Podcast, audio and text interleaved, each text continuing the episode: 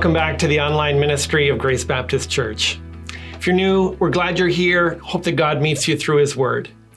Uh, right now, we're in a series in the life of Solomon called Cracks in the Foundation. And his story as a king was told to explain why Israel was carried off into exile, and it helps us to examine the cracks in the foundation of our own lives and deal with them before they spread. Today, we're looking at a famous passage in Solomon's life the visit from the Queen of Sheba. It highlights the extent of Solomon's wisdom, but it also shows how he'd come to use that wisdom selfishly. For us, it gives us a picture of a person who's being showered with applause. And some of the questions that we should ask ourselves when we're on the receiving end of people's recognition. Today, the danger is greater than ever. People can be vaulted into the spotlight with the right education, a successful idea, an Instagram worthy look, or even just a viral video. Few of us give much thought as to how to handle the applause when it comes. The 1950s classic All About Eve was one movie that dealt with the dark side of applause.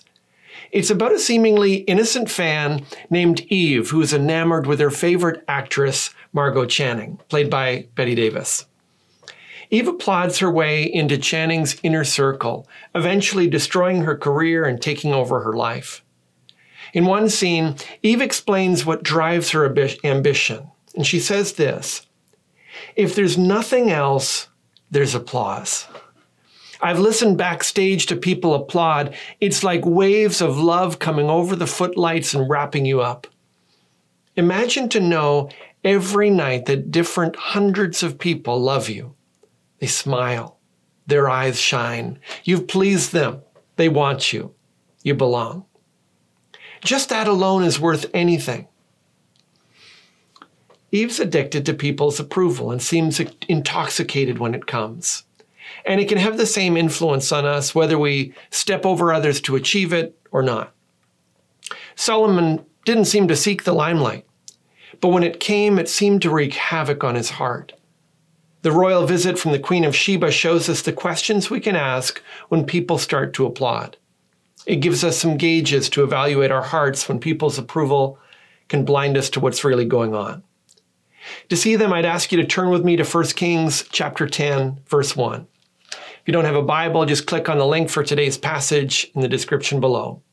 I'll read from 1 Kings chapter 10, verses 1 to 13.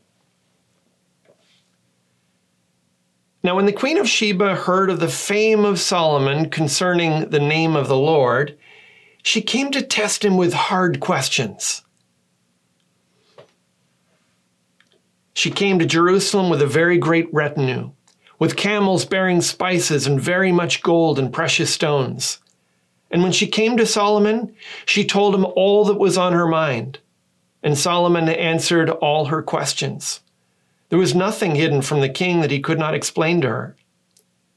And when the queen of Sheba had seen all the wisdom of Solomon, the house that he had built, the food of his table, the seating of his officials, and the attendance of his servants, their clothing, his cupbearers, and his burnt offerings that he offered at the house of the Lord, there was no more breath in her. And she said to the king, the report was true that I heard in my own land of your words and of your wisdom, but I did not believe the reports until I came and my own eyes had seen it. And behold, the half was not told me. Your wisdom and prosperity surpassed the report that I heard. Happy are your men, happy are your servants who continually stand before you and hear your wisdom. Blessed be the Lord your God who has delighted in you and set you on the throne of Israel. Because the Lord loved Israel forever, he has made you king, that you may execute justice and righteousness. Then she gave the king a 120 talents of gold and a very great quantity of spices and precious stones. Never again came such an abundance of spices as these that the queen of Sheba gave to King Solomon. Moreover, the fleet of Hiram, which brought gold from Ophir, brought from Ophir a very great amount of almug and precious stones.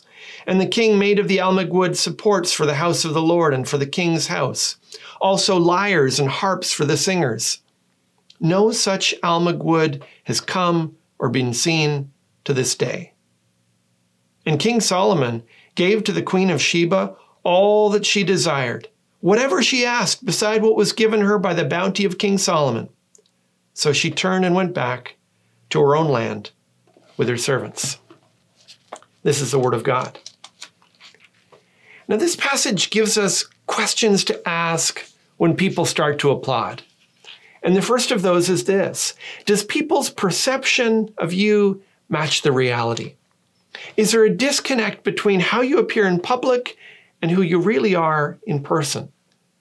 It's not to say that everyone should see everything about us, but does the perception match the reality?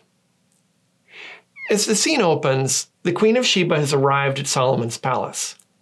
Sheba is in modern day Yemen, some 2,500 kilometers from Jerusalem. Uh, today, if you take the toll roads and you don't stop, you can drive it by car in about 30 hours. In Solomon's day, it would have taken two to three months each way. It was an incredible trip. And while trade between the two countries would have been on the agenda, usually that could be handled by royal emissaries. The fact that the queen went herself tells us this is personal. And verse 1 explains why. It says, She heard of the fame of Solomon concerning the name of the Lord, and she came to test him with hard questions. Solomon's trending. He's an A-lister now. But notice that his fame is concerning the name of the Lord. He's become famous for his wisdom and his wealth, and the rumors are that it's all because of his God.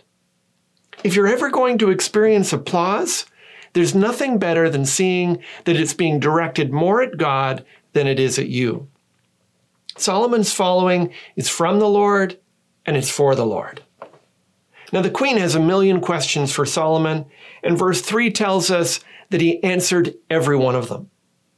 On top of that, he gave her a tour of his palace operations and showed her the sacrifices that he made at the temple. It's an opportunity to introduce this distant nation to the God who forgives sin. After seeing all of this, verse 5 just says, There was no more breath in her. She's breathless, but it's for all the right reasons. Witnessing the blessing and the glory of God on display profoundly moves her. And so, starting in verse 7, she says, Your wisdom and prosperity surpass the report I heard. Happy are your men, happy are your servants who continually stand before you and hear your wisdom. She imagines that it must be an incredible blessing to live under Solomon's leadership. She assumes that the people around him just can't get enough of the blessing of being near him. And no doubt that was true of some of them. But when you start to listen to the applause, it's easy to tune out the people you're hurting. And the reality is that most of the Israelites were feeling burdened and alienated by Solomon's ambition. He had mobilized the entire nation for more than two decades already to build up the capital city of Jerusalem in the south. But the northern tribes were dying. They were both overworked and neglected. And we know that because as soon as Solomon passed away, they pleaded with his son Rehoboam to reverse course and be merciful to them. In 1 Kings 12 4, they talk about him, uh, they talk to him about Solomon in this way Your father made our yoke heavy. Now, therefore, lighten the hard service of your father and his heavy yoke on us and we will serve you. Solomon had made the northern tribes feel like slaves in their own country. It was like he had made workhorses out of them. But Solomon was so busy hearing people like the Queen of Sheba tell him that his people must be so happy that he never noticed or cared about how much they were actually hurting. There was a complete disconnect between people's perception of him and the reality. And it's a question we need to ask whenever people start to applaud. Is a public me out of sync with a personal me? Is a persona divorced from the private life? Does people's perception of me match the reality? It's all an experience. The facade of a public persona only holds up for so long. As Jesus warned in Luke 12, 2, nothing is covered up that will not be revealed or hidden that will not be uh, will not be known. All of the details and secrets of your life and mine will one day be brought out of the darkness into the light. Ted Haggard learned that the hard way. He's an example of a man who worked hard to protect his public persona. As a prominent American pastor, president of the National Association of Evangelicals, he would speak weekly with President George Bush or his advisors. But as allegations of drug use, sexual harassment, and a relationship with a male prostitute came out, his persona was completely shattered. In the wake of the scandal, Gordon MacDonald said this In time, he'll be approached by people who will say, in one way or another, I used to trust you, but what you've done has made me very angry. You've turned my son away from the gospel. I thought I knew you, but I guess I didn't. You don't have to be nationally recognized to lead a double life. Do you spend more time thinking about what people think of you than who you really are? Do you ignore your critics? Are you working on your inner life? Are you honest with God about your sin? Are you honest with yourself about your sin? When people start to applaud, it's easy to focus on people's perceptions and ignore the reality of who we really are. So when people start to applaud, we should ask whether people's perception of us matches the reality. We also need to ask whether we understand who has blessed us and why. It's too easy to believe our press and take credit for what God has done and use God's blessings for selfish means. When people start to applaud, ask yourself whether you understand who has blessed you and why. Now, in Solomon's case, it seems as if God deliberately asked him this question. We already saw in verse 1 that when the Queen of Sheba arrived, it was specifically Solomon's fame concerning the name of the Lord that drew her. She made it clear then that it was the blessing of God in Solomon's life that had drawn her. Then in verse 9, she says this to him Blessed be the Lord your God, who has delighted in you and set you on the throne of Israel. She knows that it's a sign of God's love that he's blessed Solomon and made him king. In fact, she goes on to say that God's made him king because the Lord loved Israel forever. And she's not the only non Christian in Solomon's life with great theology. Back in 1 Kings chapter 5 verse 7, Hiram said this, Blessed be the Lord this day who has given to David a wise son to be over this great, great people. Hiram is a non Christian king, as was uh, uh, the Queen of Sheba, a, a foreign monarch. But then, when the non Christians around Solomon are reminding him that it's God who has placed him on the throne, it's God who's blessed him, it's God who's responsible for all the good in his life, it's a sign that God is trying to get his attention. It's as if God is giving Solomon these reminders through the people he's most likely to listen to. Because when people start to applaud, you can start telling yourself you're the one who's responsible. You think it's because you're better than other people, or more deserving, or more hardworking. And when you start thinking like that, you're headed for a fall. And you lose sight of, lose sight of why God has blessed you. Again, God used the Queen of Sheba to remind Solomon of this. In verse 9, she said, Because the Lord loved Israel forever, he has made you king, that you may execute justice and righteousness. Here was God using a foreign queen to remind Solomon why God had blessed him. It was to carry out his will, to act justly and righteously. It sounds like the charge in Micah 6 8, where the prophet asks, What does the Lord require of you but to do justice and to love kindness and to walk humbly with your God? It sounds like God's promise to Abraham in Genesis 12 2, where he said, I will bless you and make your name great so that you will be a blessing. Do you see the things in your life as blessings from God? Or more like rewards for your amazingness? God has blessed you so that you will be a blessing. He's blessed you so that you can lift up others. He's shown kindness to you to draw you to Himself. But too often, our pride gets in the way and we interpret everything as a pat on the back. Our pride makes us take credit for what God's done. You see this when we face trials and struggles with our health, right? When we're at our lowest point, we're crying out to God, telling Him how desperate we are for Him to rescue us. And when He does, too often people are like, I didn't realize how strong I am. If you ever come through a trial and you find yourself with that as your biggest takeaway, that's a missed opportunity. The point is never how strong we are, it's always how merciful God is. He's trying to open our eyes to what He's doing in our lives. So when you start to hear the applause, ask whether people's perception of you matches the reality.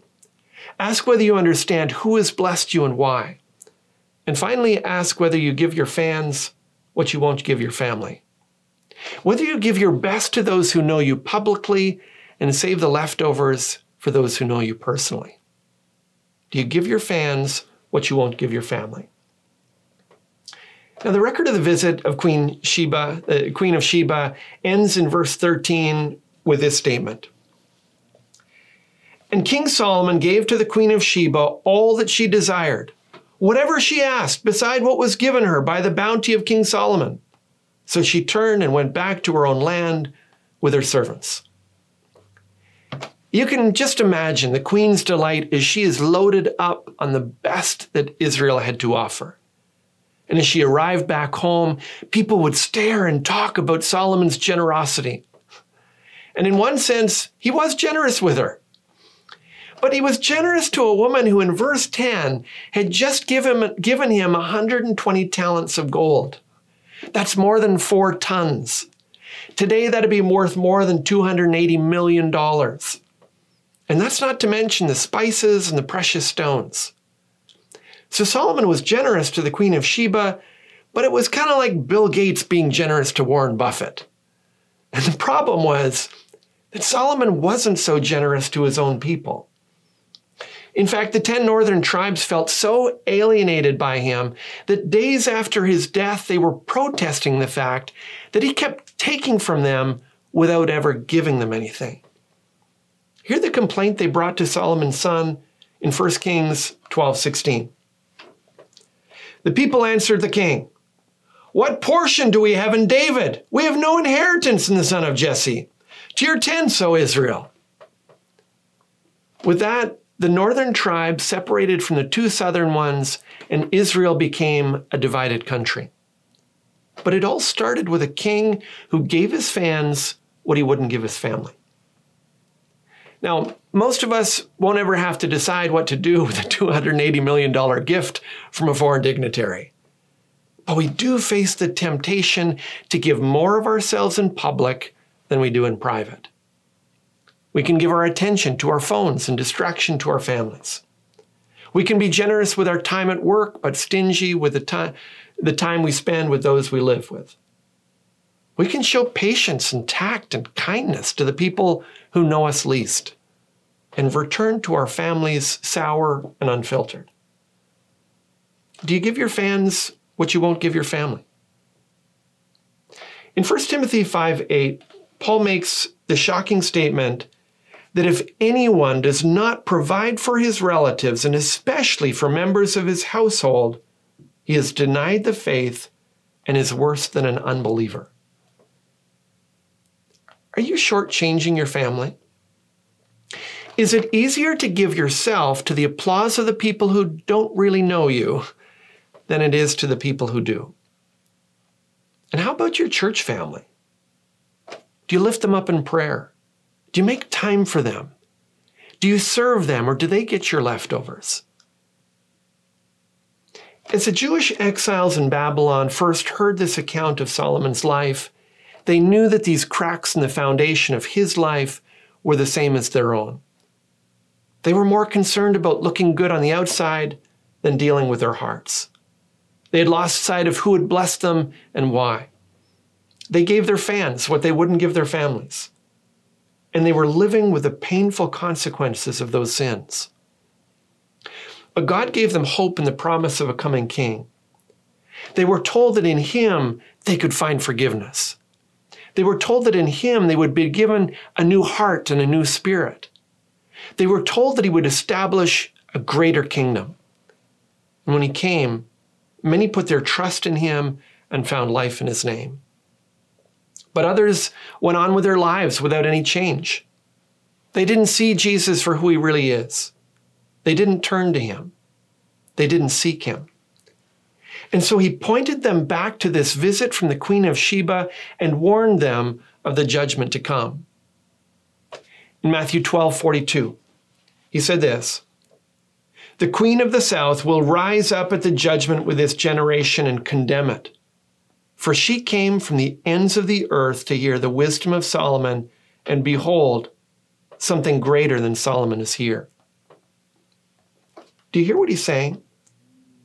The Queen of Sheba made a 2,500 kilometer trip to meet Solomon, hear his wisdom, and see the splendor of his kingdom.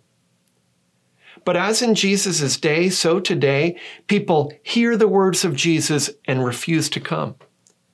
They treat him like just another wise man, just another Solomon. But he's far more than that. He's the one who can change our hearts, not just clean up our persona. He's the one whose grace leads us to repentance. He's the one who shows us how to give up the applause of people and live for the approval of the only one who matters. Do you seek him? Have you put your trust in him? Do you rise early to hear his voice in the pages of Scripture? Do you make time to talk to him in prayer? Do you live with the belief that he's the answer? Do you walk with the conviction that his is the path to life? Maybe that was true of you in the past, but somewhere along the line, you felt the pull of the applause. Having the popular people like you felt more urgent than having a Savior lead and forgive you. Hear his voice this morning. Seek him the way the Queen of Sheba sought the one with fame for the wisdom and blessing of God. Only Jesus has the power to change the human heart. Let's look to him in prayer.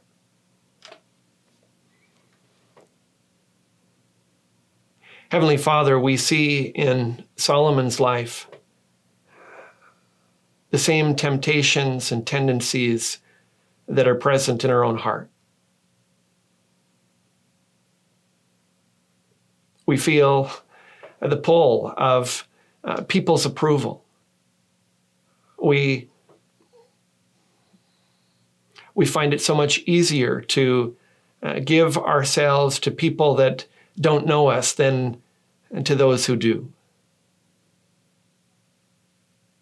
And it's so easy to ignore the hard work of confronting the sin of our own heart rather than just polishing up the outward persona. Heavenly Father, we thank you for Jesus Christ. We thank you that one greater than Solomon is here. We thank you that there is one who not only possesses all of the wisdom of God, but he has embodied it, he has lived it, and through his death and resurrection on our behalf, he gives us power to follow him. Heavenly Father, help us to be honest